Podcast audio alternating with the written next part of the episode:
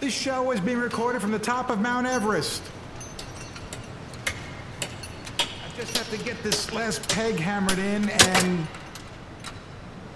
Uh oh. The peg broke. No famous lines from any famous films were quoted during the making of this podcast. Inconceivable. Welcome to the undersea world of Jacques Cousteau. Today, the Calypso and its crew. Wait, what? Well, hold it. Hold it. You're in the wrong place, Jacques. Security, get this guy out of here. Uh, take his skull cap with him. What? Jacques Bleu. Eesh. Oh, hello. Who are you? I'm, I'm Bad Brad Berkwitt, your interview for this episode. Oh, gosh. Oh, yes. I'm sorry. Oh, my God. That's right. Nice to meet you, Brad. My brother is nowhere to be found. Oh, hey guys. Hey, look, it's Bad Brad Berkwitt. You made it. Hey, who was the French guy with the skull cap? Yeah, I, I don't know, but uh, he looked a lot like you, Ray. Really? Was he wearing this? A, a skull cap? Really? All right, let's get on with it.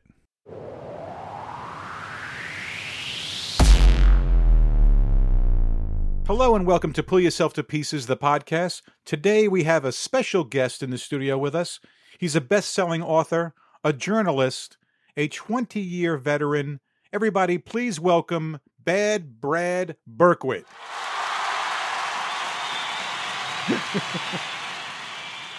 Hello, Brad. But how are you? All right, we're good. We're good. We're great. So first, let me say hello, fellow New Yorker. Yes, um, New Rochelle, New York. That's that's almost what we used to call upstate from Long Island.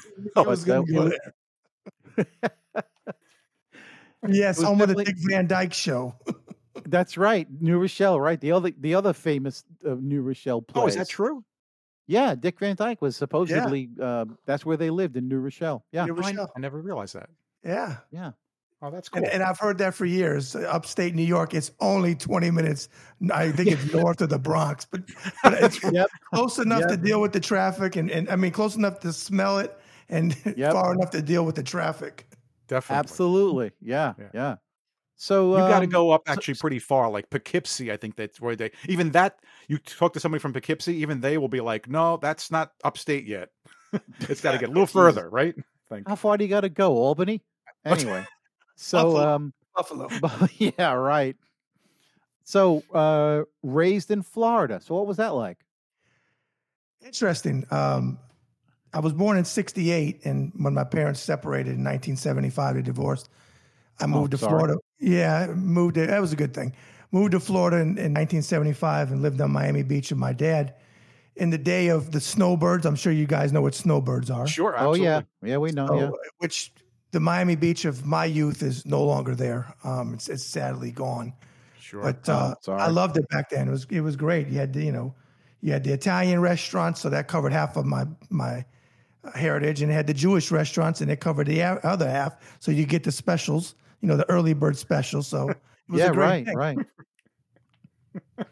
Absolutely, yeah. yeah. smart. But yeah, I All loved right. it. So you you're you're a Navy man. You were um you you were in the service. Um, military intelligence.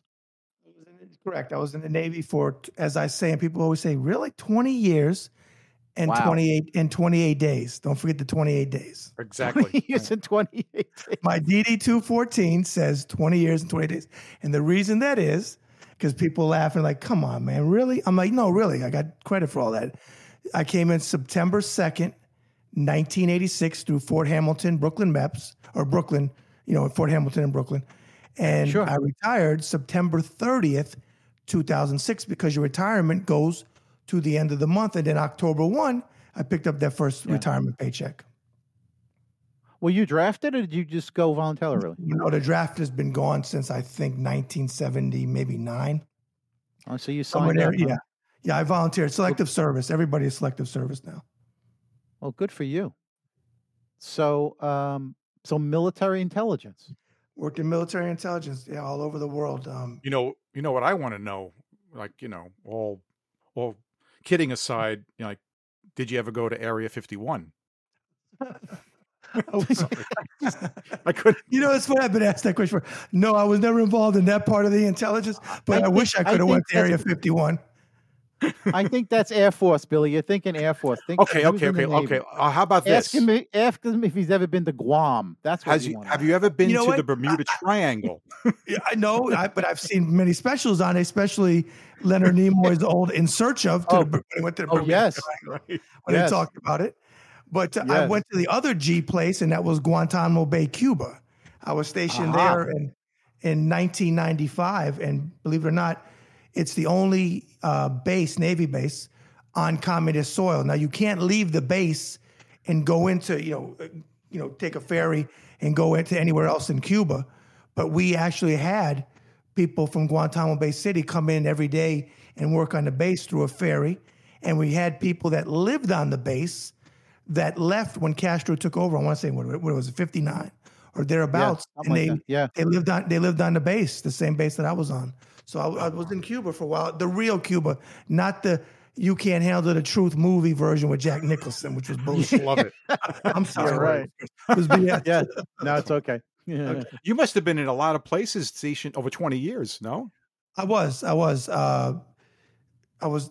I started out first tour was in um, Pensacola, Florida, Uh-huh. and then I changed fields. Uh, my first four years, I did something else, and then I got into intelligence. And first uh, duty station out of school was Sigonella, Sicily. I got there in May of '90, and uh, it wasn't in my contract, but October of '90, Papa Bush decided we were going to war, so I had to uh, engage in, in, in country, the Gulf War, uh, working for what was called the Defense Courier Service. And I was not me flying as a pilot, but I was classifying, I was delivering classified material that would go to the front lines uh, all over. I mean, I've been to countries, I can't even tell you all the countries, because most of them, all I saw was the, the landing strip. So I was there. Right, right. Yeah, you didn't you didn't get to sightsee very much, did you? No, not very much. And and, they, No. and I was so and I was so heavily armed. They gave me a 38 that I carried in my flight suit. And I used to tell them they're shooting with like machine guns. What am I supposed to do? Throw this at them? What am I? What am I doing with this gun here? It's like a, hey, I'm shooting one time to get mad at me. You know, what the heck? Yeah, what were they expecting? Hand to hand combat with you with that little gun? Exactly, And he was carrying classified materials. Oh boy. Yeah, Yeah, to right. boot. to boot. Yeah, Uncle Sam should have taken better care of you, my friend. I agree. I, would- agree. Yeah, I was a- young then. I was I was young. I could run faster. yeah, we all could. Yeah. So, but So yeah, you- there. so- and, eh, go ahead. So you were in Sicily. That's interesting because Billy and I are both half Sicilian. So that's Okay, I won't hold it against You against might have run. You might have run into some of our relatives for all we know. I may. I may well, I, I'll tell you what. Your relatives make some great pizza over there because the best food I ever had was in Sicily. I went there a 29 waist and left a 32. Oh yeah, See, he left with more than he got there with. That's Exactly. yeah. See, that's that's the that's the way you're supposed to go. Yeah. Exactly. All right. So let's talk oh. about your boxing career. So you were an amateur boxer between 1980 and 83. What weight class? I started at 80 pounds paperweight, as they used to call me.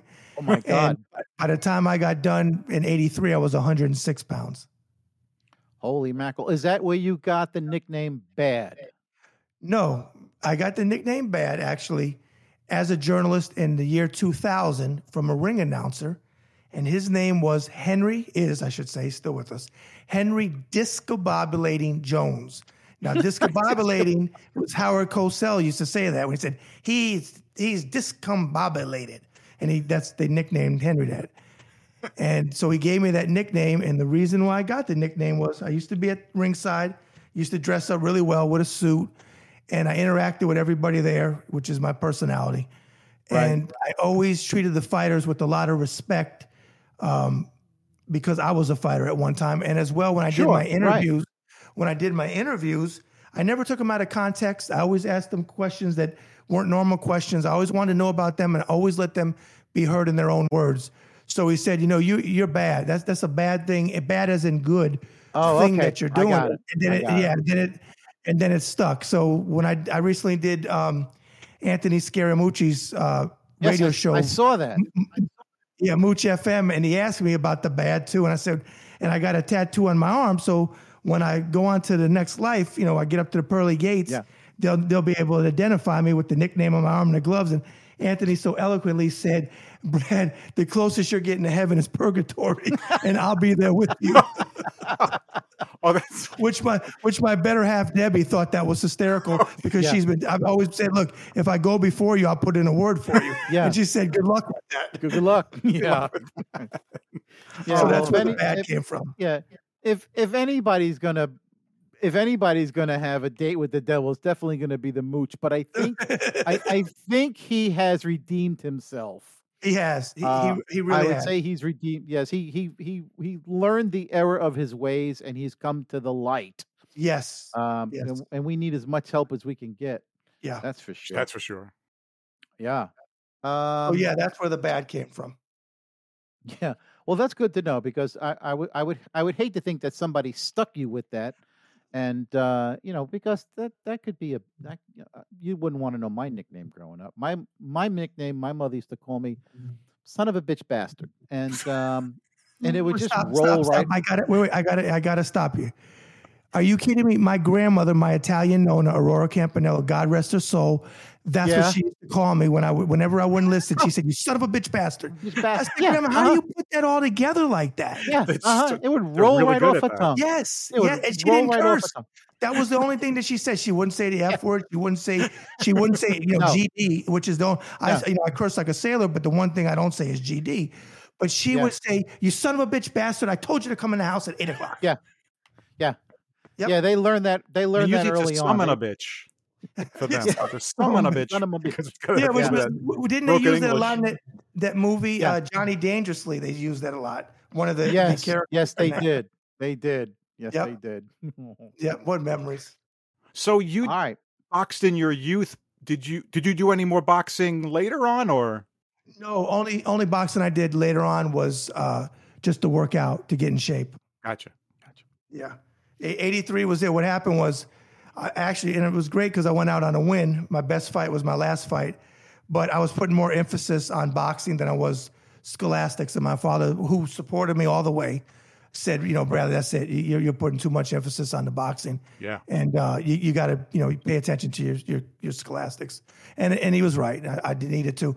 But the love for the sport, um, preceded that. It started in 1975 because of my father, and it's still there. I mean, we'll get into the boxing whenever you guys want to talk about it. But um, Yeah. but yeah, that that's how that's that it ended in '83 because I was putting more emphasis on the boxing than I was school. Yeah. And so you've been actually a boxing journalist, what, since 97? 1997? Correct. Uh huh. Yeah, yeah. So um, I'm, I'm, I'm guessing that a lot of what you had to talk about were the Tyson years, basically, right? Pretty much. Or did you go back all the way? No, I went back to the go all 70s. back- Yeah, I was seven in 1975. So, you know, in the in the 70s, you know, which was the heyday of like the light heavyweight, 70 and 80s. Yeah. or Yeah. like the light heavyweight, um, uh, the heyday of the, the light heavyweight for me. I mean, it was a golden era with just great fighters. Oh, yeah. But, you know, Tyson turned pro in '85, so I was uh, that was a year before I joined the Navy. So I Right. followed it I, from '75 on uh, is when I followed. So I could I could talk pretty in uh, in depth from those years on. Well, I um I go back a few years before you, and I remember Ali. It seemed like he was fighting at least once a month.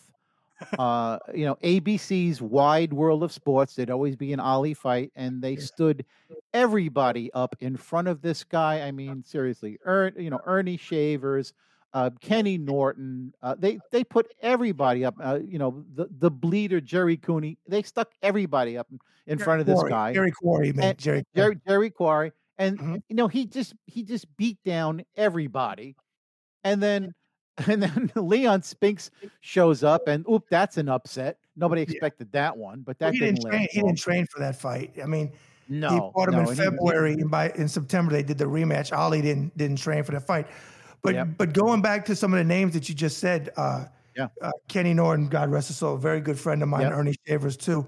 Kenny was his Yep. spoiler because I'll be honest with you, I loved Ali. You know, he, the first fight he broke Ali's jaw and he won.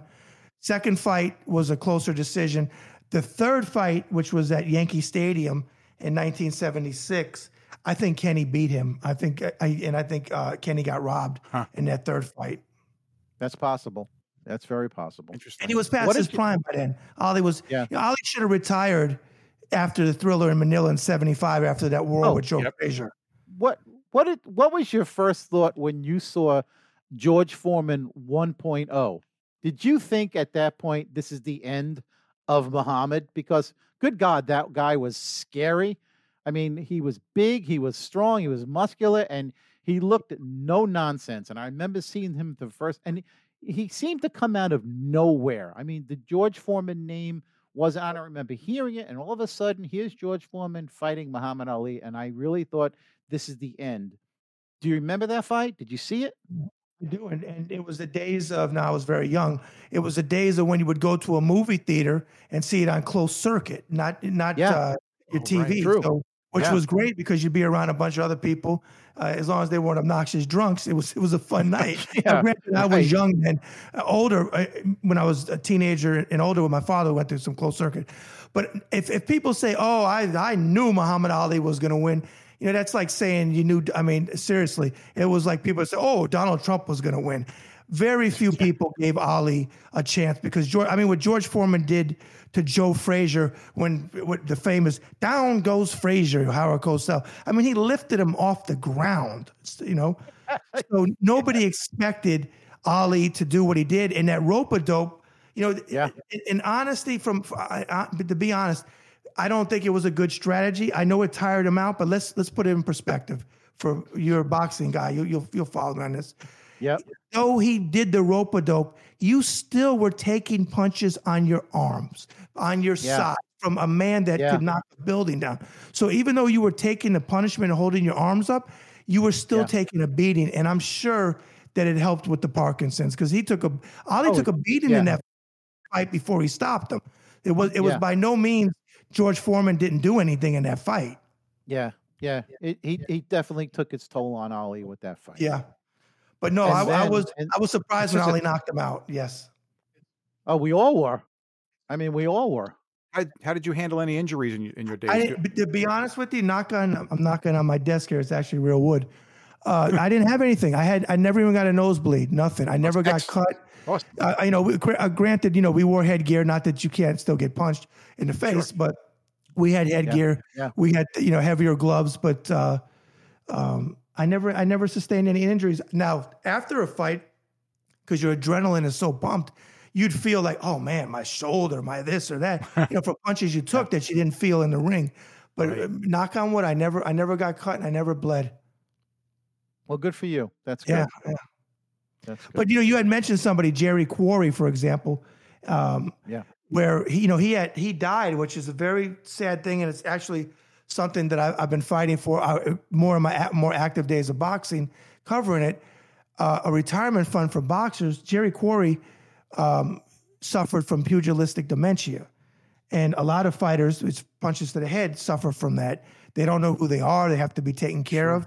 And you know, Yeah. these these are tough guys. And and boxing, if you're not aware or your viewers aren't aware, is the only professional sport, baseball, football, um, what am I missing? Basketball, hockey. They have retirement funds. Boxing does not have a retirement fund. And people get enamored with the Oscar De La Hoyas and the Floyd Mayweathers of the money they're making, which is a lot of money. But for every Floyd Mayweather, I can show you 200 fighters that are barely making a living doing this and are working a part time, right. uh, working a full time Yeah. job on top of it. right. yeah. Yeah. yeah. So, yeah, It's, Right. You don't yeah, think about true. that. Yeah. yeah. All those guys. That's true. Wow. And then and then you got George Foreman 2.0, who shows up 20 years later, this this cherubic face, this great grin. You're thinking that's not the killer that we saw 20 years ago, and he's selling he's selling charcoal grills or he's selling his knockout Oh, the yeah. fat grill. yeah, actually, And yep. was that the greatest thing? I mean, did did America rally around him or did they not? I mean, it was amazing. He He and he was what 53 when he started his comeback, fighting again for his church. He was, he was actually he actually he last fight I believe was in Puerto Rico. He fought Jimmy Young and he lost a decision. He took not 20 years off. He took 10 years off.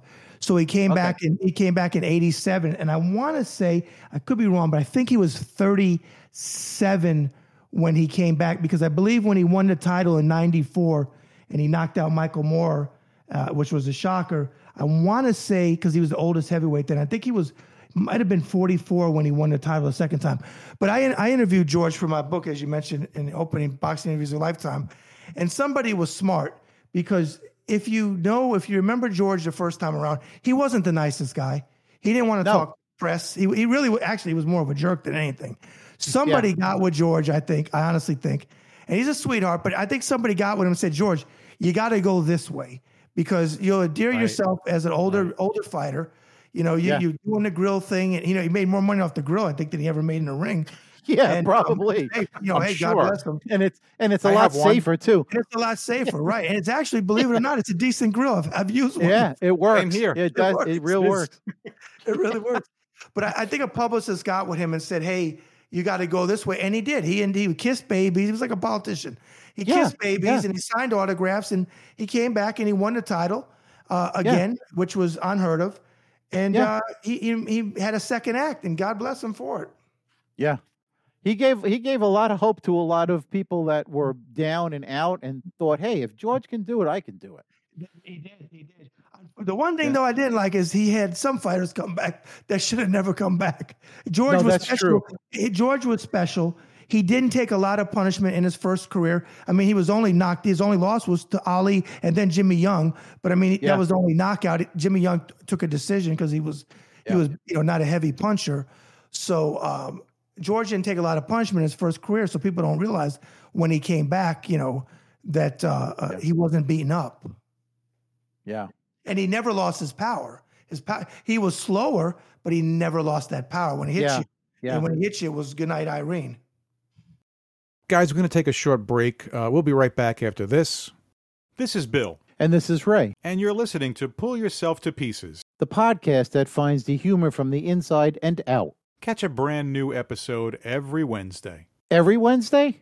Wait, every week? Well, You expect me here every single week to do this? are you serious? I have things to do. I've got library books I got to I got to wash my car. Are you serious? You can't be here just to record once a week? All right. Whew. Yeah, absolutely. and and then all of a sudden, this kid that nobody heard of, Mike Tyson, comes on the scene, and I I think I think he almost ruined the sport of boxing because at that point Really? he was known as one minute Mike. I mean, Oh, how many that times yeah. could you knock somebody out in a minute, over and over again, and not become uh, just a, a, a character of yourself? I mean, what'd you think of when you first saw him? Well, I, what I, I actually I don't completely agree with that. I I liked him at I, I liked him because I, he was fighting so regularly, you know, and it's something that you don't see in boxing today. I mean, he, he had you know ten. he- of course, he fought the, the lesser opposition. I'd never call a fighter a bum because anybody gets in the ring, they have they have chutzpah.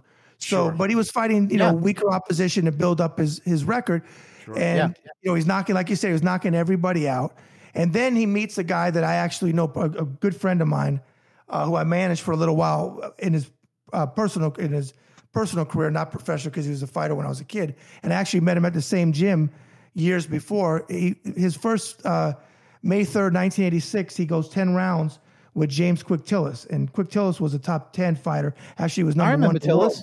Yeah, Yeah, I remember Tillis. Yeah. Yep. So that was his first fight that went the distance. So Quick laid a blueprint. It, it was a close fight. I had a 6 4 for Mike. Uh, I think two judges had a 6 4, one had an 8 2.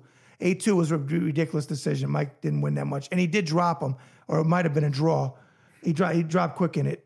But Quick laid the blueprint of how to beat Mike by staying on the outside and boxing him, which is what Buster Douglas wind up doing in, in February of 1990 Yep. and, and yep. you know beating him uh, that, and that was the biggest upset in, ever in history Oh, of yeah. boxing far as I'm concerned. I, if I would, I think he was 42 to one. I would have, I wouldn't be doing this today if I would have bet on that fight. If you had bet on that fight, yeah. exactly.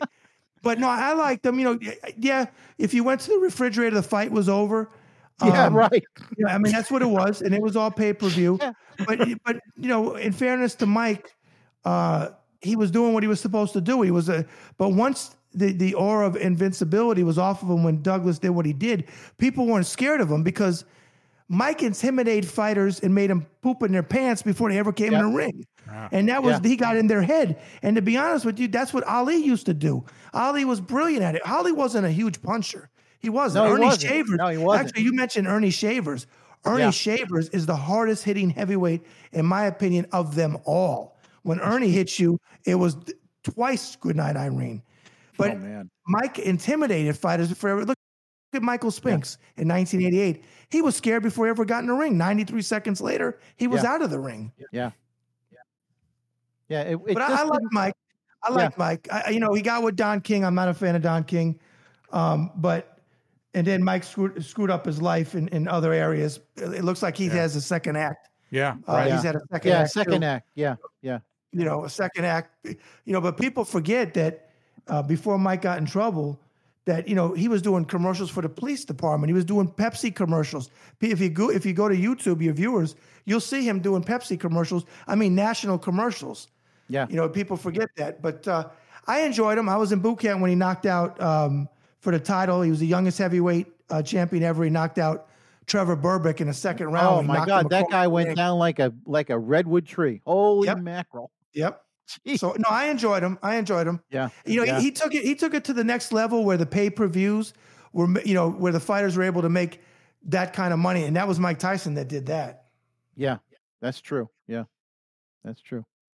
So you decided to to make a book, Ah, I was going to ask Box- that question. I'm glad you brought it up. boxing interviews of a lifetime, and obviously the book is self-explanatory. So how many fighters did you get to interview? And I'm also curious, like, how long did it take to like get that material together? How many years? Good questions. Okay, so to the first question, it was it was from um, about ninety from ninety seven. We put the book together in um, what was it two thousand and two. So it was a compilation of interviews over a, a five year period. Wow. Okay, So, and at that time, I was, and this is the days of when you would do it on the phone and you had to transcribe them. So, you know, I, you know, I do my interviews now on Zoom. So, if, if I had a long-winded uh, interviewee, it took a long time to transcribe those interviews. But it, Yeah, it was it was it was a compilation of five years of interviews, and it was, I mean, some of the fighters you've already named: Ernie Shavers, Kenny Norton, Chuck Wepner, who Rocky is based on. And Yeah. the first interview I ever did out the gate was actually my favorite fighter of all time, which is Aaron the Hawk Pryor. He was a junior welterweight champion of the world. I remember Aaron Pryor. Yeah, I remember that name. Yep, he fought Alexis Arguello twice, who was my number two favorite fighter. So my number one fighter, the very first interview I ever did in 1997, I met a guy who was a friend of his, and he set me up and we did the interview. But what I did in the book was uh, I also put celebrities in there uh, and boxing people, but it was all about boxing. For example, I interviewed uh, Joey Bishop from the Rat Pack, who was a huge boxing fan. I Uh-huh, interviewed uh, Bud, Buddy Hackett, the comedian, as you, you guys Yeah. all know. He loved Yeah, boxing. Um, uh, who else did I have in there? Jerry Vale. Uh, I did an interview with Italian singer Jerry Vale, who loved it so much. His neighbor in Beverly Hills at the time was Al Martino from The Godfather and a very Sure. famous Italian singer, played Johnny Fontane. Yes. I get a Yes. phone call. I'm cutting the grass. This is in in 2000 and uh, when was that? 2000 and no, it was 2000. No, it was 2000. Years go by so quick. I think it was 2000. it was 2000. Yeah, they do. Years I'm, uh, they go by. It's amazing because you know I'm not old like you guys. I'm 26. So Yeah, sure. I, I get a phone call, and, and my ex-wife at the, uh, now says, "Hey, Al Martino's on the phone." I'm like, "Yeah, right. I'm sure, Right. right, okay, yeah, you know, the old, hey, is your refrigerator running? You better go out Yeah. and catch it." You know, Which, which one of my buddies is trying to pull the wool yeah, over right, Al? Martino, because everybody knew I loved The Godfather. Had all the posters in my house, and sure, enough, it was Al Martino, and he's like, "Hey, look, you know." Jerry Vale said he did an interview with you, and he's a good friend of mine, and I like boxing. And would you like to do an interview with me? I'm like, do I like to do an interview with you? It's like saying, is the Pope Catholic? Of Yeah. course, I want to do an interview with you. Yeah. So you know, he was one of my favorites because he, went, you know, back to the Rocky Marciano and all of those type of fighters. And Jerry Vale was ringside at um, the tragic fight between Emil Griffith and Benny the Kid Paret, where he hit the the um, the ring buckle um, and hit his head and he died. Oh. So you know, these guys were there from the, you know the 40s, the 50s. They knew Rocky Graziano, they Yeah. knew Jake LaMotta, and so that was the angle. Uh, and it was, it did really really well in the boxing world. And uh, Wow.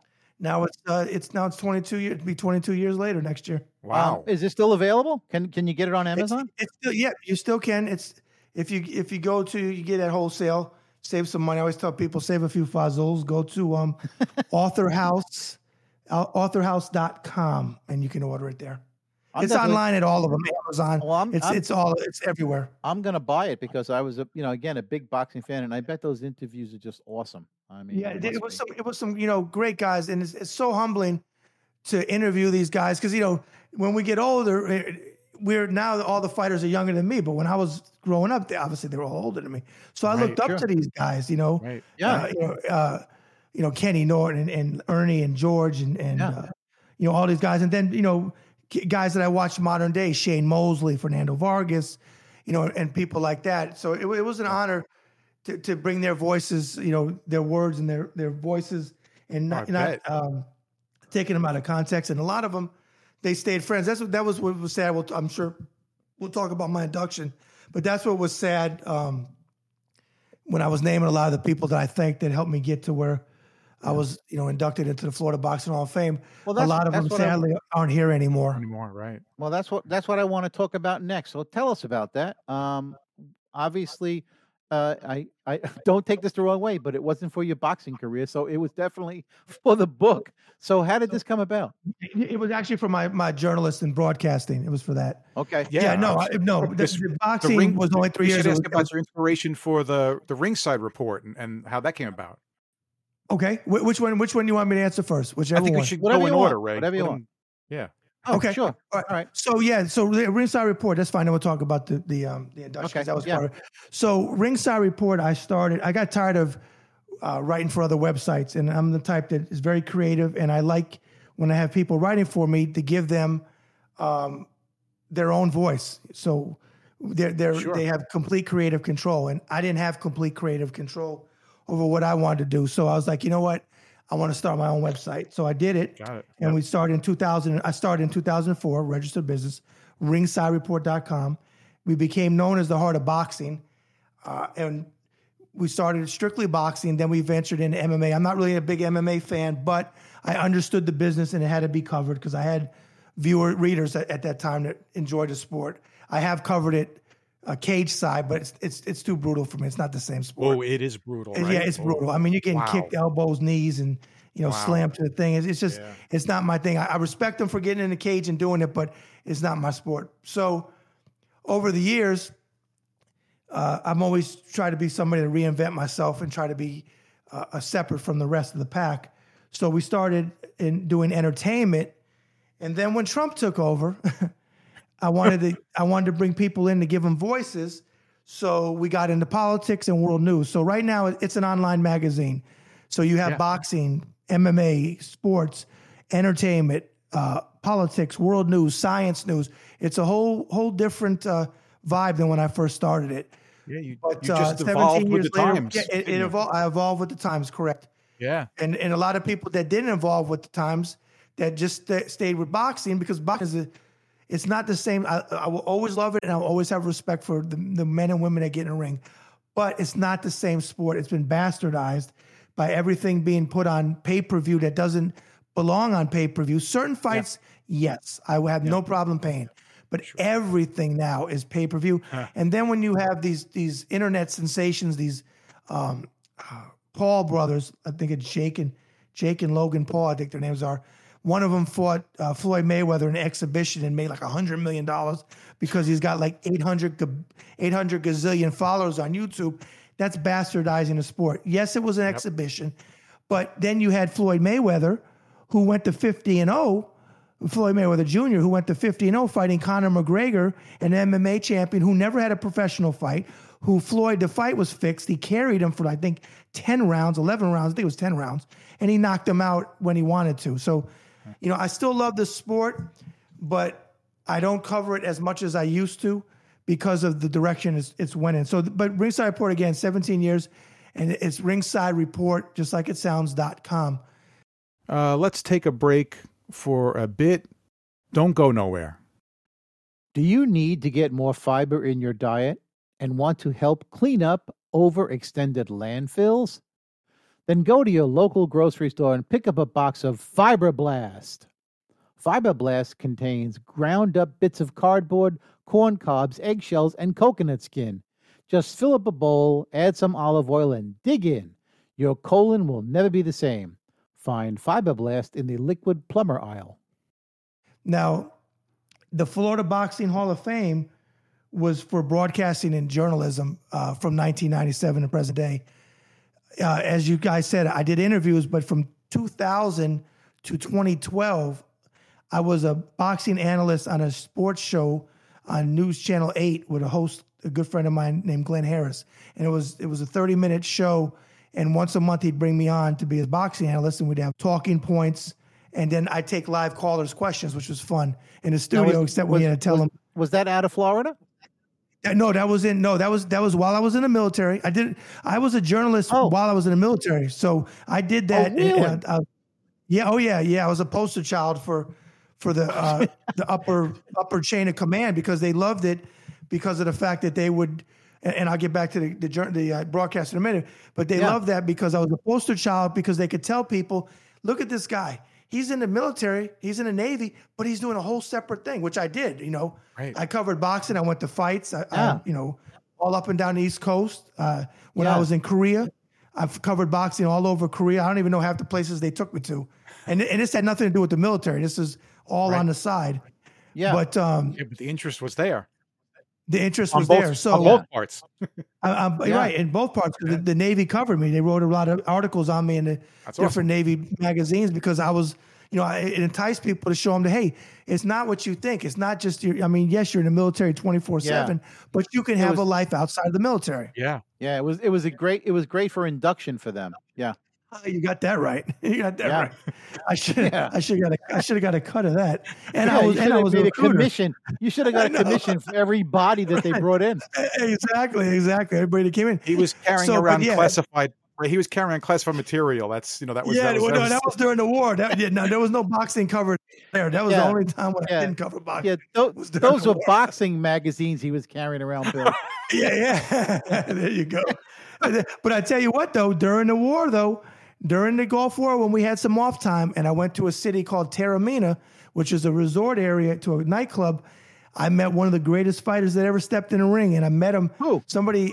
I got introduced, and somebody said I could pick up on your New York accent. I'm like, yeah. He said, well, you know, we we're talking, and I don't know how boxing came up. I said, oh yeah. And the person said, I'm going to take you on the other side. I'm going to introduce you to somebody, but I'm not going to tell you who it is. I said, okay, fine. I probably know who it is. They said, yeah, you will. You're going to be in shock. They take me to the other side of the nightclub, and it was an open night, open air nightclub. It was big, big dance floor, bars all around, beautiful. You could see the ocean. And sitting in a bleacher, this gentleman had black dress pants, white shirt, white dinner jacket, and a necklace with a big, thick gold boxing glove. And in diamonds on the boxing glove, he had his initials M. M H. M You know who that is? M M M H. He just died, sadly. No, I don't. Marvelous Marvin? Hagler. Marvelous Marvin Oh, Hagler. Marvin! I remember Oh, Hagler. right, yeah. Oh my god! Introduced me I to thought him. you. no, I thought you were going to say Larry Larry Holmes. No, no, I, no. I interviewed. I had I interviewed Larry when I did a podcast show years later. No, and, and I spent the, half the night talking to him, but he filled me. He he was filling me out to see if I knew the sport. I told him his record, his losses, the whole nine. He was like, "You oh, know Oh, your stuff," but he kept trying to talk to me in Italian, and I'm like, "I only know the curse words." So because he married, it's How true. did, No, it's, how did he it's- know Italian? How the hell did he know Italian? Because he married an Italian woman. That's why he lived in Italy. And absolutely And- here was oh. cursing. You know. Okay, he- all right. yeah, well, he- now he- that he makes married- sense yeah. now. He married an Italian woman, and he was making movies over there with Anthony Quinn's son, Francisco. Get out of here! No, no, look him up on IMDb. So, Yep, So he there's life making after boxing, huh? That's His life after bo- yeah, because life, he quit. life when he- after boxing. life after boxing. Because the last fight was against Sugar Ray, um, and when he lost that fight, he, he I never remember that boxed again. fight. Yeah, he never boxed again. I remember So- that fight. But yeah, Yeah. so but to- to tie it back into the broadcasting, uh, into the Hall Yeah. of Fame, 12 years I was doing analyst stuff. So they inducted me off of Ringside Report, uh, off of my interviews, off of my broadcasting side. And it was it was a humbling experience, a, a, just an honor of a lifetime to go in there, you know, to get Oh, the yeah, Hall of. Fame ring and, and all of that and be in the museum. And, you know, like I said, in, One of your in the, proudest uh, moments, I bet. yeah, no, absolutely. And you know, Yeah. it all goes back to my father. My father instilled uh, a love of activism and a love of boxing uh, in me at a young age because he knew fighters uh, from the golden age like uh, Beau Jack and Kid Gavilan. He drove cross country with Rocky Graziano from Miami. Rocky, he meets Rocky Graziano on Miami Beach and he says, Hey, Al, drive with me to New York. And I just bought this car. And my dad said, Sure. But the only problem was my dad didn't have a driver's license, but he still drove with him. He still drove, he still got behind the wheel and drove with them to New York. And, and, and as I said, when he got a driver's license, it wasn't much better because he was a horrible driver. Yeah. Oh well. Oh, yeah. yeah. So that's how that's how the Florida Boxing Hall of Fame uh, came about from the broadcast con- journalist side. Well, congratulations. That is um that is uh that is quite a record you have of um of being in the boxing world. I mean, an amateur boxer, you wrote you wrote the book, you you were a boxing journalist, and then you were finally recognized by the Boxing Hall of Fame. That's Right. pretty good. I I hope to get recognized by the um by something somehow at some point. Um maybe Yeah, for my You're my gonna have to keep hoping skill- for that, Ray. my great skill of cooking. Maybe I will get the um. I've had that your cooking. the, uh, what? I'm not. You might have to keep waiting for that one. But um, The the, one thing we didn't talk Child about with Brad is out here. the one thing we didn't talk about with Brad was um, his What? his uh His, his show. current Tell us about your show. Yeah. yes Okay. Tell us about your current show. Okay. Yes. Well, your viewers can find it if they go to YouTube, type in Ringside Report Web WEB TV channel, and you'll find I do several different shows, but the main one is the Bad Brad Berkwitt Show, and we started it. Uh, Debbie and I talked about it when we were in Oklahoma because I was doing interviews in print, and as we talked about earlier, I wanted to reinvent myself. So I said, let's take it to the next level. I'm tired of you know typing all out all these interviews. Let's do it on video. So Debbie was like, sure. Yeah. And we started out in Tulsa, Oklahoma, where we lived before we moved to uh, Northwest Indiana. And I was interviewing local fighters, MMA people, uh, trainers, stuff like that. And it was strictly sports at that time. Well, when we moved here, uh, we, we she got a job. Debbie got a job with BP, and we relocated to uh, Northwest Indiana. Don't tell anybody. And uh, No, we nobody's listening. We only have five listeners anyway. well, okay, well, and four of them turned me off uh, an hour ago. I hope not. for the one for the one that's listening, I don't tell anybody I live in Northwest Indiana, folks. But um, we so we moved out here in 2017, we were doing interviews. We we built a house and I, I made my office a studio office. So we're still doing them and with sports people still. And then COVID hit. So when Yeah. COVID hit, I took a hiatus because I, I want I was doing them in person. And then we, like everybody, and I know we'll talk about it, we were faced every freaking day with Trump on the TV. And Yeah. he was Oh, driving me nuts, Every like day. everybody yeah. else. He was making Yeah. he was making me verklempt. Yeah, and we, and we know what that means. Exactly. Nice Yiddish words for the Jew for the Jewish Yeah. viewers because I'm I'm Jewish on the father's side. So Yep. I was like, I can't take this. So I'm like, I want to bring the show back. Well, Deb bought Mary L. Trump's first book, Too Much and Never Enough, about her, her uncle and the family. yep So I read it and I said, you know, I did a book review on it. And Mary saw the book review and it was very, very blunt. Yeah. And we somehow we connected on Twitter and we became friendly. And she said, and this was when I was first coming back to the show. I said, you know what? I want to take this in a different direction. Trump, I, I, I can't I can't take it. I got to speak out about Trump. I just cannot stand what's going on in the country. So she suggested to me, you need to do Zoom interviews. That's it'll open up the world to you. Yeah. And she was my first one in, in September of 2020 at the you know at the height of COVID. Yeah. And I, I took it from there forward into another another direction. So my activism side came out there. I still had musicians on. Not everybody I talked to is politics. You know, Anthony Scaramucci comes on. He's been on four times. Sure. But Right. you know, not everybody talks about politics, and most of the people I haven't had any, honestly anybody on that's a Trump supporter, and I really don't want to have anybody on that's on their side because I, I can't deal with the craziness. Yeah, no, Sure, we get even it. though you know, even though we get we it. could, you know, we could go back and forth. I could debate policies with people that I know that are that are Republicans that aren't crazy and never supported Trump. I got no problems right, with. right. I can deal with Republicans that don't support, never supported Trump. Absolutely, we can debate. I have nothing against them. But the the, the and the the QAnon, uh, the QOP as they call it, or whatever it is, Yep. uh, I can't. There's. I'm not reaching out. So that's where the show went. So the show went in that direction. Uh, but I've had on. You know, you guys are in the entertainment field. You know, I've had on people like uh, Barney Miller, Hal Linden's been on the show. Yeah. Oh, Yeah, we saw. Yeah, we saw. Yeah, I mean, just the absolute sweetheart of a man. Oh, what a career! You know, you know, it's Lanny Lainie Kazan, and just so that was the direction that I went in, and that's that's going to be uh, pretty much the direction that I'm going to go in because I've interviewed honestly everybody that I've ever wanted to interview for boxing, and the, the sport has changed. I still love it. I still support it. The good pieces of it, but my life has taken a different turn. So Right, yeah. you know, with you everything wanna- going on in the country, I want to bring on guests um, that are moving humanity forward. So that's where we are with the show. yeah. Yeah. And Yeah. and it sounds like you're having fun, and that's important. You got to you Yeah, got to enjoy yeah. what you're doing. Got to enjoy what you're doing. When is hey Ray? When is that going to happen for us? I, I I don't know. We have No, to it's keep at it's a it, Phil. labor of love, right? That's what It's we a do. labor of love. We have to keep at it. Yeah. I have to say something before I forget it. Um, it's about Trump, and I absolutely you you you you, uh, described it pretty well, Brad. And for me, I never was a Trump fan, but I but my I tried to be sympathetic to people that had voted for him in 2016. Mhm. But after the things that happened when we got to 2020, I just Yeah. Yeah. You know what I mean? I was No, I, I, I I absolutely understand. I agree with you 100%. I agree with you. Well, see, that's why a talking point. Adam Kinzinger of Illinois and Liz Cheney, they don't get any credit with me, and I'm gonna tell you why. Because you know, the left, wh- wherever you are, I, I actually I'm trying to be. I'm an independent, believe it or not. I was a Same here. Democrat. I was a Democrat. I was a Republican till Trump. I changed from Democrat to Republican for a short period of time till they put him up as a nominee.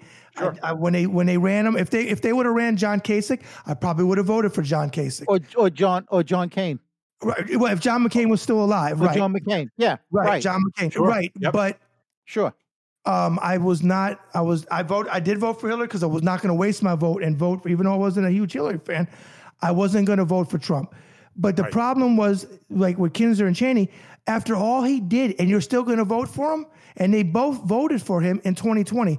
And if the exactly. January 6th insurrection wasn't enough to stop with Donald Trump, That wasn't enough. because and, and I and I'm and I'm look, I'm a military guy. I support the troops, but I'm I'm don't pull any punches.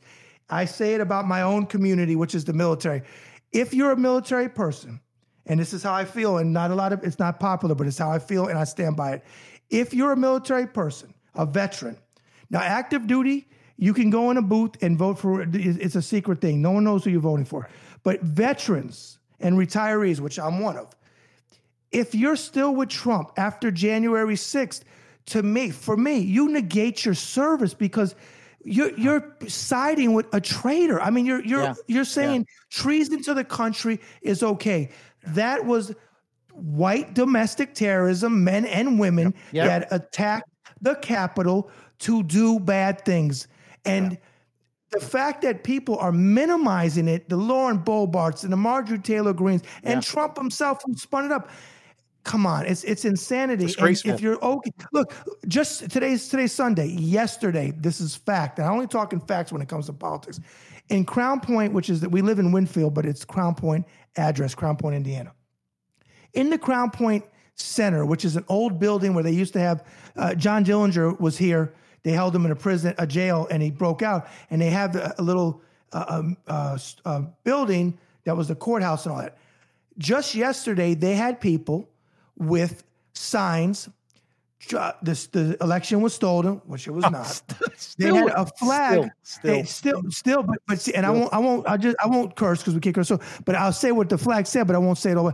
So the flag said, "F Joe Biden," and under the flag it said, "And if you voted for him, F you too." Okay, let me let me be brutally honest here. Go. If Joe Biden would have lost this election fair and square, I would have not been happy. I would have fought against Trump his second term.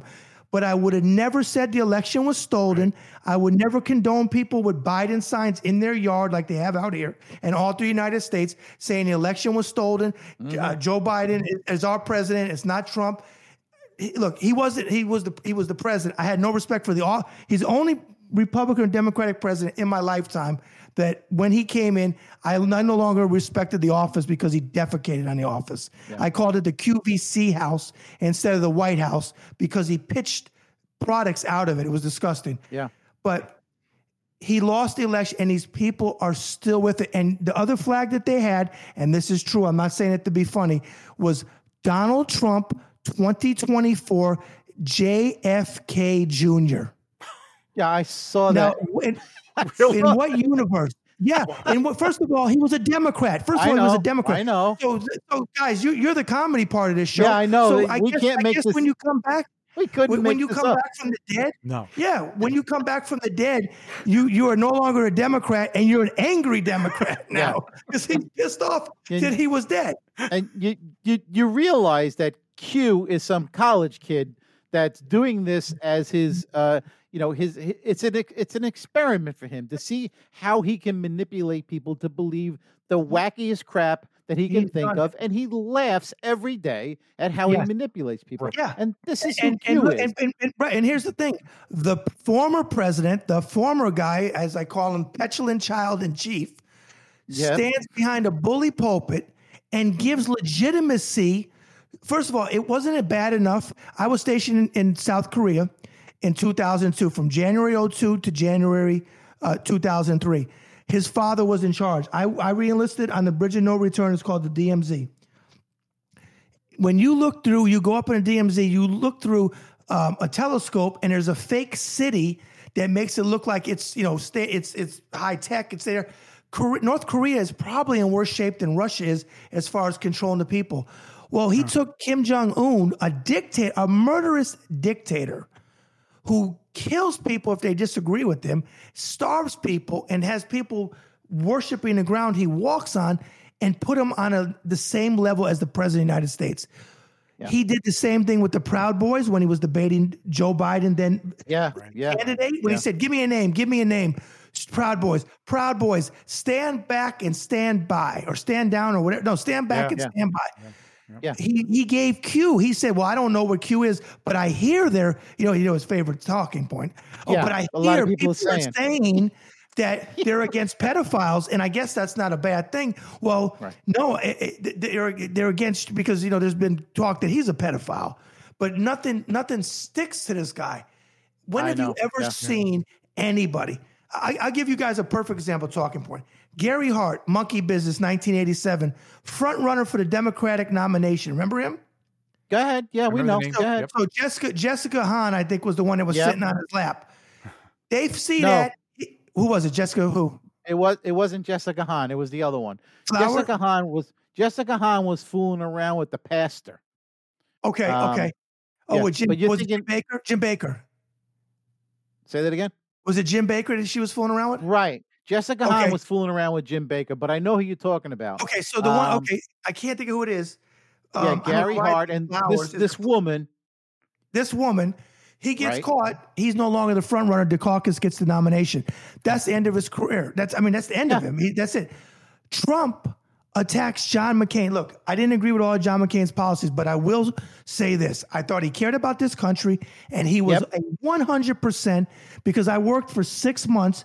Uh, it was it was classified then, declassifying. It was a, it was a Senate uh, committee. Uh, um, um, tour of duty for six months declassifying POW MIA documents, prisoner of war missing in action documents. So I was decla because I had a clearance, I was declassifying, I was one of many, declassifying these documents for six months. I saw these documents and what these pe- people went through. Like Admiral Stockdale, who was Ross Perot's VP, he was a prisoner of war. And Yeah.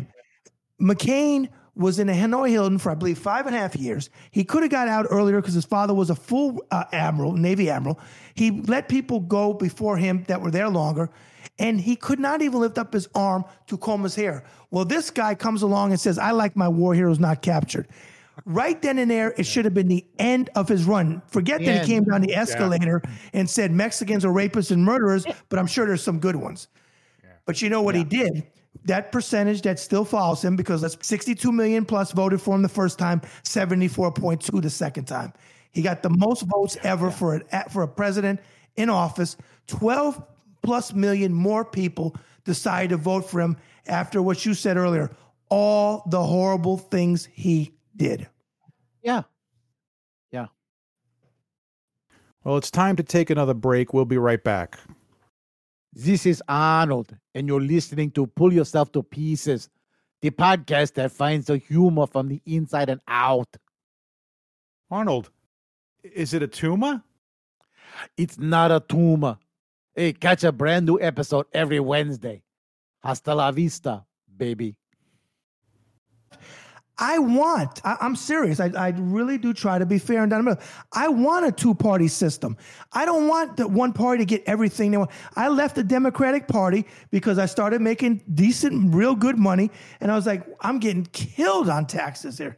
You know, I, I'm all for, you know, I tell people I'm, I'm liberal on social issues, I'm pro choice, but I'm more, I'm more conservative on spending, defense spending. I'm for program. I believe in a hand Right. up, not a hand out.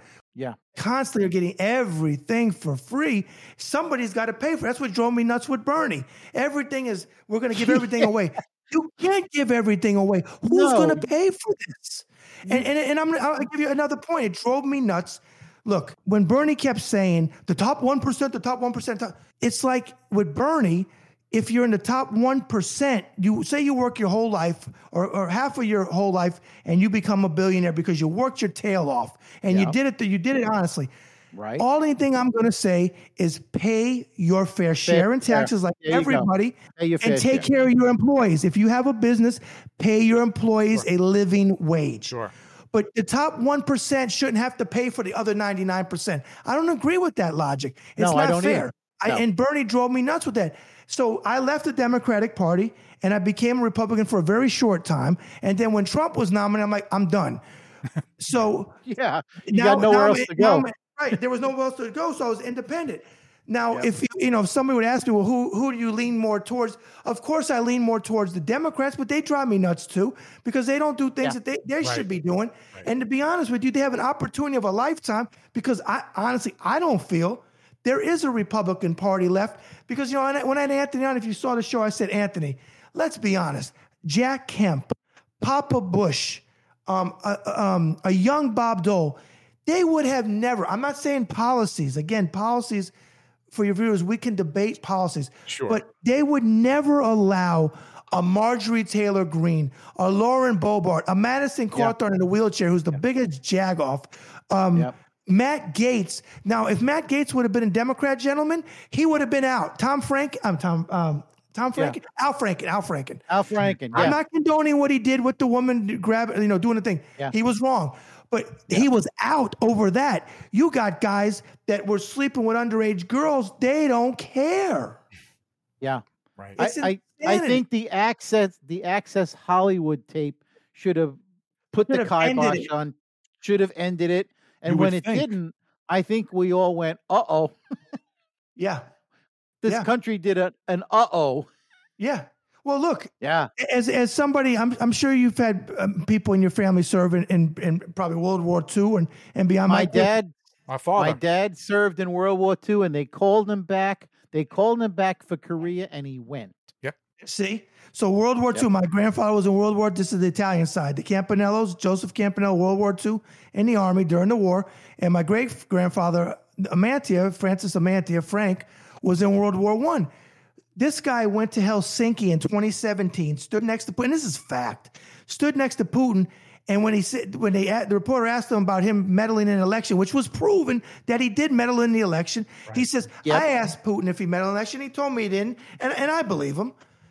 He should have. He should have. Air Force One. Air Force One should have left his orange bloated, you know what, derriere Yeah. over in Helsinki and said, Mike Pence. Even though I'm not a fan of Mike Pence either, Yeah. the fly knew where it was landing because of you know what. You know, flies are attracted to you know what. But Yes. um, they should have said, Pence, you're now president. We're, you're, now president. You're not Yeah. coming. We're, pulling your citizenship, Trump. I mean, who Yeah. does that? The DNI, which was Dan Coats at the time, sat there and was in shock that he would say that. And look, I've worked in intelligence. I'm not going to tell you everything we've done as a country. Classified. We've done thing, things always right. We don't always do things right. But to sit in another country with no Republican before would have ever said Russia is our friend. And he never called white supremacy out and he never called Putin out. Yeah. Yeah. Well, that's because he's he's indebted to Putin. I'm sure he's been laundering money for Putin for decades. And and Trump, we all know, is a racist and a white supremacist. yes, he We is. all know this. Yes. Yeah. It's obvious. So Well, look, gentlemen, you're Italian, right? You said family from yeah, Sicily, we right? both are. Right, Yeah. both are. I'm. I'm uh, I tell people, um, my father was Jewish. He was bar mitzvah. I wasn't. I was brought up Catholic. My mother's side is the Italian side. And I used to tell people, I don't know if you can still say this joke, but I'm going to say it. I don't believe in cancel Go for culture completely. So the, the joke when I used to do book signings, they, they'd ask me about stuff, and I say, look. I'm Jewish and Italian. I said, what does that mean? I said, well, it means I like expensive things, which is the Italian side, at a discount, which is the Jewish side. So it covers both sides of the family. Period. Sure. I love that. Yeah, that's good. Exactly. I like But I like that. right. So, but you have Italians that Yeah. love Trump, and they forgot that when we came, when my both of my sides, the Jews and the Italians came, Russian Jews came from Kiev, Italians came from Naples and and uh, Calabria. I think that's how you say it. Ca- Calabria. Wait, wait, wait, Yeah, that's hold, our wait, back side. up, stop, stop. You have you have relatives from Calabria? Yeah. Uh huh. Oh, so do we. We're half do we. and half. See, We're yeah. half. We're, yeah, the father's side. Our father's side is from Calabria, and Yep. the mother's side is from is from Sicily. Sicily, Wow, yep. small world. That's amazing. Yep. I, what do they say? Cal, cal, I'm probably going to say it wrong. Cal, Calabrese, Bu- Buches, Cal- Calabrese. Cal- yeah, the Calabrese. Yeah, Right, right. Calabrese. Calabrese. Yeah, Right, Calabrese. so I have family both. So both my family came through Ellis Island. Uh, My father's So did father, ours. and Yeah. right, and my and my grandmother's parents came from Italy. They migrated from Italy.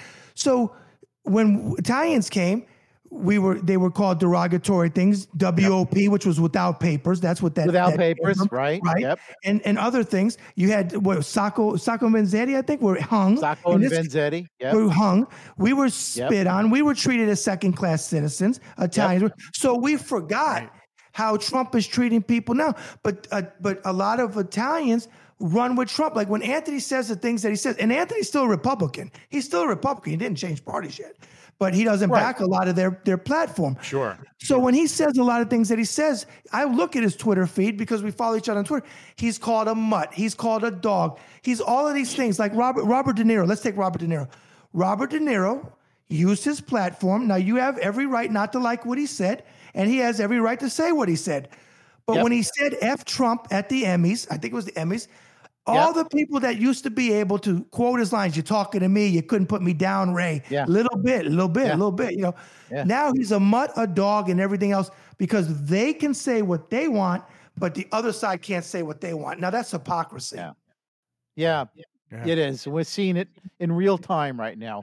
We're seeing Trump said- hypocrisy right now. Right. And Trump I said the s- most evil stuff that ever was said behind. Yes. Look, look what he just Yes. did with Colin Powell. You saw the letter that he released a couple last Yeah. month Oh, on yeah. letterhead. Now look, Yep. let's be I'll be fair. Maybe there was people that felt like he was a rhino, as they call him, Republican name or whatever.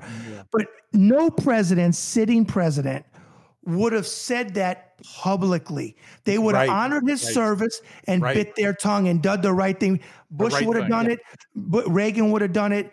Eisen, Yep. they all would have done it. Now, in private, they might have said, I didn't like Colin Powell, which I did, but I'm just saying. Now, it might have leaked out through a book, a future book, or it might have leaked out through an aide, but they would have never went on their letterhead or behind the bully pulpit or attacked John McCain when he died. The flag was at half mast. He took it I all the way back to the top, and they had to make him take it down.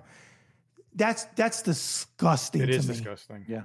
Yeah. It's a sh- it's a But shame, like you said earlier, that. Brad, that we don't have our no.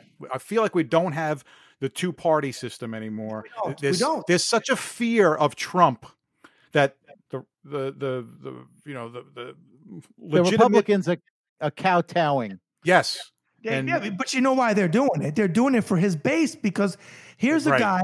I here's know. a- and, and, Yep. and here's the thing. And here's the thing. I, and I, I, like I said, I try to be as fair on my show as I possibly Sure. can. Sure. Donald Trump is a stupid, stupid man. Ted Cruz is not stupid. Mitch McConnell, they do stupid things, they say stupid things, and they manipulate the system because they're greedy and they want power. Sure. Ted Cruz is a civil lawyer who was one of the best, they said, at what he did. Mitch McConnell's been in power, I think, over 30 years um, these other people that are Republicans, they're not stupid. They know that the election wasn't stolen. Of course they know. it. Well, so that, does Trump. that it's insanity. And Trump- so does Trump. They're willing to make kiss his ring for his base.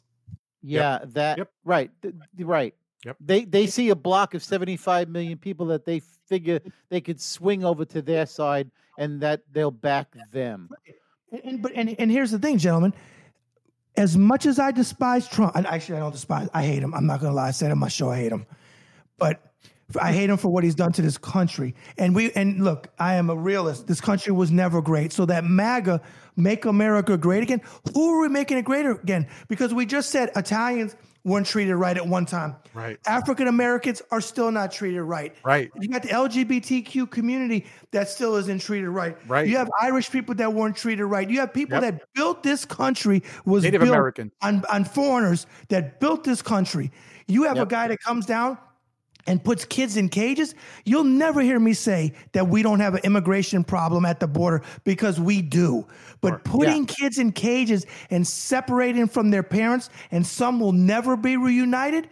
That, Yeah. No, that was not the answer. And Jeff Sessions was part of that.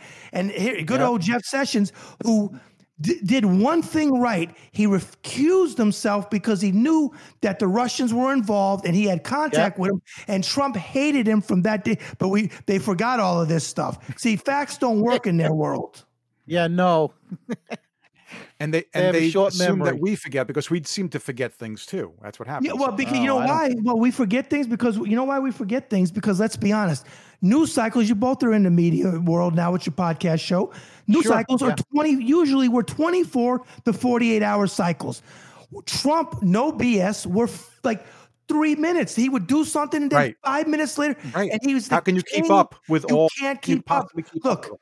President Biden signed the infrastructure bill the other day, one of the biggest things in probably the last 50 years, where one thing that Republicans and Democrats, you can debate the, the price tag. I'm cool with that. I wish both sides would take the pork, the, the, the fat out of it. You know, you get this, you get that. Yeah, and we that. all do. Right. And they all, both sides do it. They're guilty of it. Yep. But Yep. it still got signed, even though I'm tired of Manchin and Sinema, but it still got signed. What was the lead story? Steve Bannon. Steve Bannon was the lead story for right. all. Right. I won't watch CNN anymore. I'm tired of CNN. Steve Bannon was the lead story. The lead story should have been the infrastructure bill and people breaking it down. So that when the Democrats, Right. because they have terrible messaging, people should have Yep. been on TV breaking it down for people to understand this is what we're doing for the American people. But the media would rather sensationalize it and put Steve, which I, I call him paramecium because he looks like a paramecium, Bannon. and Anthony, I have to give credit to Anthony Scaramucci. He says he dresses in contemporary hobo. That's what Anthony said on my show. Which Yeah, is that, true. that, He that look- about look, covers it. Yeah. yeah, and, and look, Steve Bannon's probably got more money than three of us will ever have. He's he's Yeah. rich. He's, plus the money that he stole that he got a pardon for. Yeah, But, you build know, the wall. all the all the money the he skimmed off of that scam. Yep, and and Trump. Look at the people with Trump pardon. Michael Flynn. Michael Flynn is a traitor to this country. Yeah. He Yeah. should be tried, lose his rank, and be put in prison and lose his retirement. This guy wanted Trump to declare martial law. He knows that it wasn't stolen. And I'm going to tell you something. I, am talking about generals. General Mattis, and he is the only one, and this is me talking, my opinion, of course, General Mattis was the only one that he put in his cabinet that I had respect for. I served with him, but not closely, but I was, you know, same year, so I knew people that knew him. Sure. He cared about the troops. He was never fired by President Obama, like Trump said. That's not true. He was he put his paperwork in. They might have got into it, but he he retired, which a lot of times that happens. Yeah. He was Mad Dog before Trump ever said Mad Dog, which they proved he did not nickname him. And Trump did not fire him. They showed the letter. He resigned. Trump pissed him off. If you remember early on, they had the round table. And Trump, you know, we're suck up to the, the dictator, Trump. And Mike Pence was over there. Oh, Mr. President, it's an honor of a lifetime, and God sent you. And, you know, and this one, that one. When Janice was asked, he said, it was an honor, it's an honor to serve the troops, not Trump, the troops, because he was a secretary uh, of defense. That was his job. He didn't have fealty to Trump. Right. Yeah. And people forget this. They forget this. Yeah. No. Listeners, we'll be back in a flash after this message. Have you recently moved out to the country and find you can't sleep because it's too quiet? The folks at Hyperactive Laboratories have a solution the noise machine, an alarm clock that you can custom program to make sounds as you sleep. Miss the inner city? Listen to gunshots, sirens, car crashes, loud drunks, and more. Miss the sounds of the suburbs? Listen to dogs barking, couples arguing about the babysitter, lawn sprinklers, and Mercedes Benz car alarms. There is a setting for every lifestyle. Now you can sleep with all the noise that you've come to know and love. The Noise Machine. Find us in the Sharper Image catalog. Are you um are you feeling better, Brad? It sounds like you're getting a lot of it out. Are you feeling good? You're getting I'm a lot of it better. out. I'm- I, I want Yeah. you to know 25 minutes ago, I laid down on the couch. Good, good for you. Which one? Which one of you is Billy Crystal? Because I want to. We want. to. We need to make a sequel to analyze that. It might as well be Bill. You might as well let Bill do that yeah, one. probably me. Yeah. Oh man. Well, y- y- you echo basically every single thing that what my brother and I talk about. We we are all in agreement with what you have to say, Sure. hands down, without a doubt. We And don't you- always you- get what- do it on this show, but uh, and we don't always get because we we try and not get political, but you know, every now and then you gotta you have to. you gotta come out and say what's right. Right. And I think what I think what really hurts the most is that all of us, all three of us, are from New York, and Yeah. so is Trump. And so I think that's what hurts the most is that we have a New Yorker here that has messed up this country for four years plus. He he's still screwing it up, and I Well, think that hurts sure, the most. sure. Eh, Well, it does, but You you know? know, but you know what's this, you know what's really disgusting on top of everything else is honestly, Republican or Democrat, I don't care. You know, whichever way your viewers go, I- I'm I'm fine with Republicans that, and I, I always say, just not this guy, not Trump. But we've never had an ex-president ever. George Bush, look, you, whether you like him or not, I'm going to give him credit Uh, in one area. He never, and you know, he was probably 99% against everything that President Obama did, but he never opened his mouth. And when, pre- and he has a legitimate friendship with Michelle Obama. And when it came time for ex presidents to go, like on 9 11 and different Yeah. things, Bu- Yeah. President Bush was there. President Carter, before he got sick, he was there. President, Yep. you know, President Ford when he was alive. They all. You will never see Trump. And even though, and and and this is fact, no, it's not required to have a peaceful transition of power, and it's not required for a former president to go to a, an inauguration. And I believe the last time it didn't happen. Uh, from my research was in the 1800s, so obviously way before social media and everything, where it's in your face. Yeah. But Yeah, we have right. norms in this country.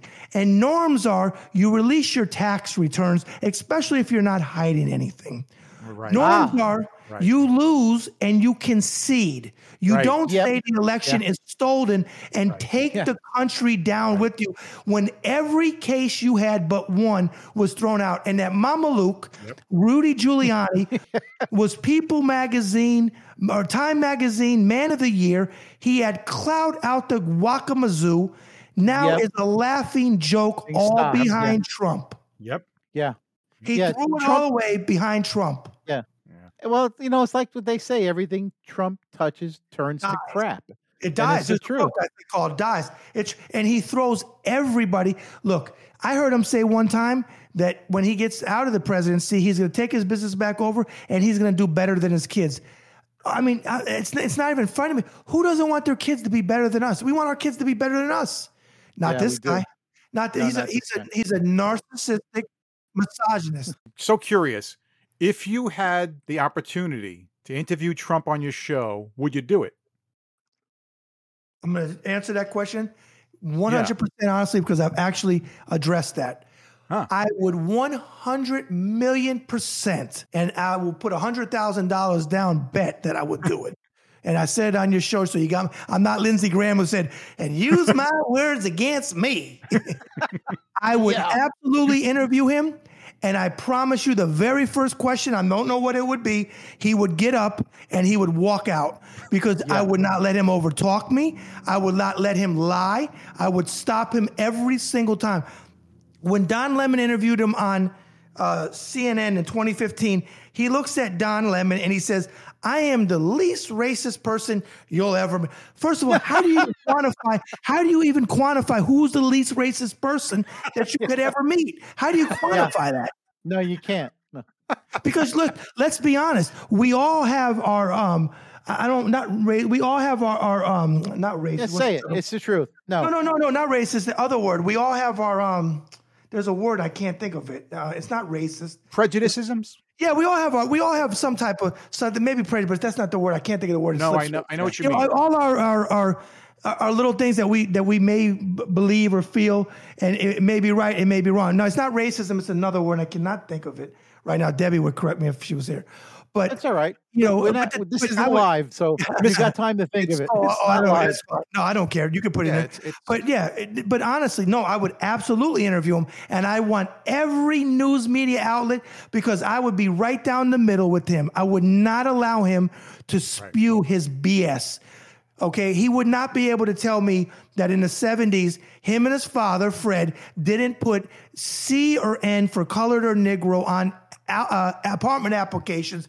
And you know it's bad when the Nixon administration, because they've had Nixon on tape being racist, when the Nixon administration investigates you, you know you got a problem. And that's Yeah. the truth. That's the truth. And and I'm gonna tell you something. I would take Nixon over Trump. He could break into 82 different Watergates, and I might even help him break into a Watergate to take him over. I I take G. Gordon Liddy and the crew over Trump because Yeah. you you Yep. took somebody you took somebody that had no business being the president. He had what six bankruptcies. He ran this country like he ran his business. And even when he had the one success that he had on The Apprentice, it was because he had producers. You're fired wasn't even his line. The office wasn't even his office. They had to build his office because his office was a dump. So all of that was fake. Yeah. And there Yeah. you go. Yeah, but no, I would I would love the chance. I would love. I would. In fact, I, I'll do you one better. I'll, I'll piggyback off what you said. Not only would I like to interview Donald Trump, I would like to interview Mike Pence. I would like to interview um, Donald Trump Jr. and the daughter, all and, and Jared, all of them, because I think them. And how about nepotism? When nepotism in the White House, but if you brought him into your business, they say, "Oh, you can't do that, guys. You you, you can't bring your that's nepotism." Right. He, he gave Jared. Jared basically was in charge of everything. In fact, you should ask yes. Jared. You should ask Jared. Has he been to Area 51 because he ran everything else? it's the truth, but I mean, it's funny, but I it's, the- it's not yeah. the truth. Funny but true, right? He's gonna fi- Yeah, he's gonna true. fix the Middle East. Why? Because he walks around in his bar mitzvah suit that's too small. He was gonna fix Yeah. all the problems in the Middle East. It's insane. Bad. No, Yeah. he didn't hire the best people. That's the thing. No, he didn't. He lied. Drain, drain the swamp. Oh, he Oh, drained there the was a lie? No. And, and you know, and Yeah. the, the one other the one other talking point on that we're, we're talking about with Trump is I always tell people stop. He did not start racism and misogyny in this country No, he against didn't. women. He. But what he did was he gave it voice. He gaslighted it. Yep. He, he he used the bully pulpit, the most powerful thing in the world, the bully pulpit from the White House to do it. Charlottesville, all of that stuff. Yeah. Find people on both sides. Now they feel comfortable, but I always remind them Donald Trump to this day is 20, 30 Secret Service agents deep. You may not get to him, but you can get to the person that's in your face spewing that stuff. And Yeah. they forget that. They think they can say whatever they want, because especially on social media. And how Yeah. bad it the president of the United States got banned from social media. Is that not an embarrassment to the rest of us? I mean, great, it's a great thing that happened, but it's Yeah. embarrassing. Right. Yeah, yeah. Yes, this this this is one for the history books, Yeah. and and Yeah. we'll be able to tell our grandchildren how we lived through it because Yeah. they're going to ask questions. What was it like, Daddy? What was it like, Yeah. Grandpa? Unless we Oh. forget, as humans seem to do, we seem to forget things. You know, that's why we re- Yeah. repeat history. That's why I love Rod Serling. Uh, I'm friends with his daughter Ann Serling was on my show. You know, the Yeah, Twilight that. Zones that yeah, the Twilight Zone episodes that he wrote are still Yeah. relevant today because he talked about these things. He talked Yes, about racism. He talked about um, greed. He you know, and he was he was prolific. 1959 to 1964, the show ran, and those Yeah. episodes are still to this day. You know, that's why you saw a lot of memes on Twitter and Facebook back in the day. I'm not on Facebook anymore. Which, which you know, you stepped into the twilight zone. You know, we, we had we had BC, and now we're AD. Right after the death, I'm waiting for Yeah. them to change it AT after Trump because of what he's After done to this country. And and speak speaking of the Twilight Zone, you know that show launched the career of so many uh, actors that we know of today that started on that show before they were anybody famous. That show was way ahead That, of its time. that show had had yeah. that show had so many great actors on it. that- Absolutely. And we just Yeah. had one who went into outer space. You know who that is at the age of 90. Oh yeah, of course, yeah, of course. Yeah, he was on the Yeah, one William with the Shatner. Gremlins on the have plane. you have Brad? Have you heard William Shatner sing? Oh my God. Lucy in the Sky with Diamonds. It's You've it's heard it. So, it's so bad with the cigarette. Lucy How about and the how sky. about Mr. Tambourine Man? Have you heard Oh, Mr. horrible. Oh, oh, Tambourine Yes, Man? I've heard it. Yes, yes. Is that the think the only- funniest thing Yes, you've ever I heard in your life? the funniest thing, I think the only thing equal, not not as bad, but was pretty funny to me, is when Telly Savalas sang. I didn't hear that. Yeah, Like, what song did he do? I forget what he did, but it was. Oh my not- god, it must have been good. yeah, it was so good. I There- It probably was like Sebastian Cabot singing. Remember? Oh my God, Sebastian Cabot there- from it ain't Family me, Affair, babe. and he was There on. is- by the way, there is a- oh, Sebastian Cabot. He played the devil. There is a uh, there's a compilation album out there. It's called Golden Throats, and it's it's a bunch of people singing who are not known for singing, and um and Shatner's on there. Uh, uh, what's his name? Shatner's on there. Mae West is on there. You know what? I have There's West. Andy Griffith is on there. Uh, the guy who played uh, what's his name? Uh, yeah, can't think of his name right now. Uh, Spock is. Oh, Leonard, Spock Leonard is Nimoy. on Leonard, Leonard Nimoy. Leonard Nimoy. Leonard Nimoy is on there singing two songs. Yeah. Uh, Sebastian Cabot's on there oh uh, wow. singing a couple of songs. This this album is absolutely hysterical. They had, And they had some, they had some follow ups to that album. There's like a Say that Golden again? Throats 2 and a 3. Yeah, Oh, there's a golden. really? Yeah, but Oh, yeah. Golden Throats one is the best because it's got it's got two songs by Shatner and they're hysterical. Well, if it's can funny, you find met- it, listen to it. I am. I'm going to look it up on on um, Amazon. You Yeah. mentioned Mae West. My father was a record collector, and uh, he had the Mae West album on wax. And two of the songs that she did on there was "Great Balls of Fire" and "Light My Fire" from Jim Morrison and the Doors. Yep. Oh, Mae West. Uh, I can't remember the song that she does on uh, Golden Throats, but it's it's definitely great. It's it's Check it's it out. hysterical. It's Okay. very very funny. It, it sounds like something that would have been on the Dr. Demento show back in the day. Right. oh, absolutely. Yep. And if you want, and you and another great one is the Bob Dylan Christmas album, No. Really? Christmas from the Heart. It's called, and he does a bunch of traditional Christmas songs, and he has no voice left. It's absolutely God. hysterical. You will laugh your ass off find it and listen to the whole thing. I actually have a copy of it on CD, and Yeah. I, it's Christmas time coming, so I put it on, and it's absolutely hysterical. Uh, definitely, you will enjoy that. That'll give you hours of fun. And I think I think it's time to wrap this up. What do you think, folks? Huh? I think we've had a great show. What do you think? thoroughly Uh, enjoyed it. Yes. Is everybody ready for dinner? I know. So it's um 4:45 where you are, right, Brad? It's 445. That is correct. 4:45. So you're getting ready for dinner. So what's on what's on the menu for tonight? You know what? My best friend since we were seven years old is staying with us uh, from Miami Beach, and he's the chef. He's actually a chef too. Whatever he makes is good. I don't know what he's making tonight, but it, whatever it is, it's going to be delicious. That Well, is a good for you. lifelong friendship. Wow. Yes, it Yeah. Yes, wow. is. Yeah. That's awesome. That is awesome. I um yeah. Ray, you I, got any uh, friends left from that age? No, you're you're the only person I know from that far back, Bill. You're you're it. You're, you're it. Brother? Who's older? Say what? Who's older between the two? I am. Uh, r- r- I am. Uh, Ray Ray is. I'm older. Yeah. I I got Bill by five years. Yep. And and I'm um, five years older than you, Brad. So Okay. go. and uh, we ha- we have a sister who's gotten a little wacky over the last few years, Oh, and yeah. uh, and we we really won't mention her name, but No. um, Okay. Well, I got. Let me ask you Yeah. real. Let me ask you a quick question, both of you gentlemen. Since we did talk about Shoot, boxing, yeah. who's your favorite fighter? Yeah. both of you. Who's your favorite fighter? Oh, grow. It's it's only going to be for me. It's going to be growing up. It was as I was growing up. It's it's probably going to be Ali because I was at an, an age where I saw all those fights in the '70s, and that's what I kind of remember. And that was right where that was that was the most impressionable to me. And um, I I I guess I I liked his personality. It was you know it was, it was the way it was, and Yeah. yeah, for me it was it was Ali, and I just I found myself I, not that I didn't like boxing in the '80s, but um I didn't follow I just didn't follow it as much as I sort of sort of followed it in the '70s. Okay. How about you, Ray? oh yeah, well, uh, my first memory of watching any boxer fight o- at all was Ali. Okay. I remember he was on TV at least once a month. You know, Channel Seven, Wide World of Sports, um, and he and they put everybody in front of him. And uh, I, I think I think you were drawn to Ali, like Billy said, his personality. He was just magnetic, and and he loved the sport, and he gave the sport legitimacy. And it's funny for a Um, guy yeah. who was for a guy who was nonviolent and really didn't even want to serve. He sure beat the hell out of a lot of people. So, Yeah, but um, you- so there was what? that. Yeah, that's true. And you know something, a talking point on that real quick.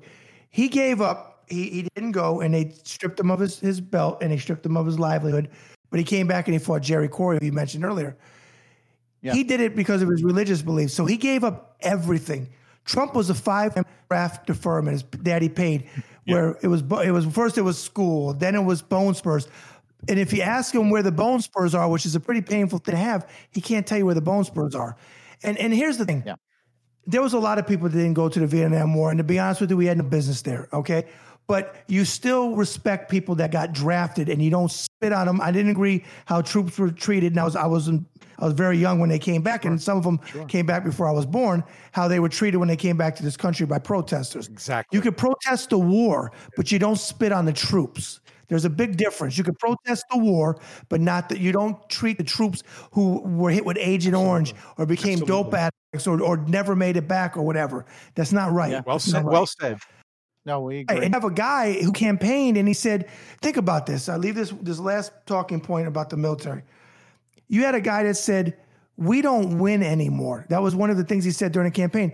How insulting is that? Even look, if he would have said, I'm gonna get the military the best of the best because we're hurt, they need better this, they need better uniforms, tanks, what something. You know, most politicians say that. This guy comes along who never served, and he says, we don't win anymore. Well, we had troops in Afghanistan. We had troops in harm's way. So what does that do for their morale? But nobody talks about these things. Nobody says anything when he says it. That's horrible to the troops that Yeah. that are downrange fighting. You don't Yeah. say that. Coming from oh, and coming from the same guy that said, let's let's not forget this famous quote. I know more than the generals. Yeah. and what's got to really hurt is this is the commander in chief. Commander He's the ultimate commander for everybody serving, and he says Yeah. that. That's a slap Yeah. in the face. Yeah, well, he saluted a helicopter. Remember when he came back after COVID and he walked up the stairs like, but, but they call him uh, um, Cheeto or Orange Orange Mussolini or whatever they nickname they got. Yeah, right. And right. he walks up and he's orange as can be. I mean, he's like bronze orange.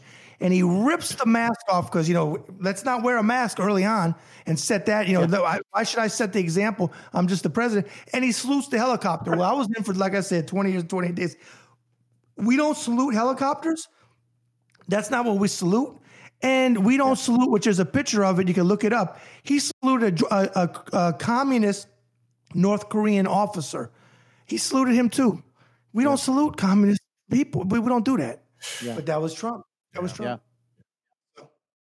But yeah, Yeah. Joe, this was great. It, it, to lay down on the couch and do an hour and a half and get it out. This is wonderful. And you didn't have to pay for it. I know. And I'm, Yeah. waiting, I'm waiting for a bill. Like I said, we need to do analyze Nah, the, the sequel. nah. We just we appreciate you very much coming on the show. We really Brad, this was a pl- I- big pleasure. yeah, this was a pleasure. This was this was great. Uh, and we and obviously we follow each other on Twitter, so we'll be seeing you there. And uh, and my Twitter we handle. wish you we wish you we wish you well Yep. in um Yes. in this in this new thing that you're taking on and we look forward to follow and i i've subscribed to your show so i'm going to be you. watching some of the, the guests that you get and uh hopefully we can help each other out in the future so again Absolutely. Brad, and, and one, one more thing. Let me I forgot to say it.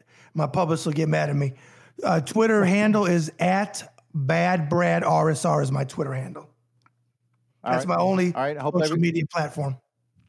all right i hope everybody out there got it for our five listeners and uh I like your five listeners. we I wish we could get comments. yeah Same here. this is uh you know we, we're slowly getting a following we're only on our 12th show we've only been doing this for 12 episodes and uh but you know it, it word word word gets around and we we we hope we're doing something that making people laugh and again like i said it's a labor of love and again thank you so much for coming on the show we've really enjoyed having you and um and we'll see you um next time hopefully maybe we can do this again maybe see what happens six months something changes we can uh, get on the show again with you and find out what's happening in your life And follow up. Yes. Absolutely. Yeah. And and don't don't ever think that your humor. You always hear me say about moving humanity forward. Humor is such an important thing to deal with with a lot of what we're dealing with in this country for people not to lose their sanity. And so through your guys' humor, because I've, I've listened to a little couple of your shows, and you're moving humanity forward. And I thank both of you for doing that as well. Well, thank you. Thank we, you. ta- we that means a lot from you. Thank Yeah. you very much. Yeah. All right, everybody. This has been our interview with Bad Brad Berkwitt. We're signing off and saying, um, see you on the next show. You're listening to Pull Yourself to Pieces The podcast that finds the humor from inside and out. with your host Ray. And Bill, catch a brand new episode every Wednesday. Catch what? Like like you're fishing? Like you throw your hook out there? Is that what you mean? no, Like you you don't you, you throw your rod. oh, it's not like catching fish. No, it's like catching flies. Wait, are we talking baseball? Uh, Well, well, or fly fishing. Well what frogs do? What frogs do. Catch flies. Yeah, maybe. Please check out our website, pullyourselftopieces.podbean.com, and subscribe to the show in Google and Apple Podcasts, Spotify, iHeartRadio, Audible, TuneIn Radio, or via RSS so you'll never miss an episode. And if you enjoy our show, don't forget to give us a high rating. And remember to tell your friends about the show. We'll see you next time. Well, how can they see us? It, it's remember, it's there's no cameras. It's kind of like radio. It's a figure of speech. A figure. What figure? Yeah, A figure. What does a figure have to do with it? It's a figure it out. Wait, figure it out. Huh? Thanks for listening to our show, and thank you to freesounds.org and Gottlieb, Audio Mirage, Plastibrain, Cognito Perceptu, FK Prod, Mirage Taser, Shadow Wisp, DBoss, Viku Seru, Intra Environmental Sound Project, Julian Nicholas, Carmelo Mike, G Kill Hour, 140178 Sound, CMU Sound Design, Alan Mchi, Der Super Anton, Eric H2000, Bulbastray, FK Phantom, Ultra Dust, Ada Records, Stuart Colborn, Debroid, Cubidup, GJ, Syntax Seed, Inspector J, Astounded, Madge 061785, Just Invoke, Short Record, Lorenzo Sue, and I'm Mackenzie. CreativeCommons.org slash licenses slash by slash 3.0 slash legal code.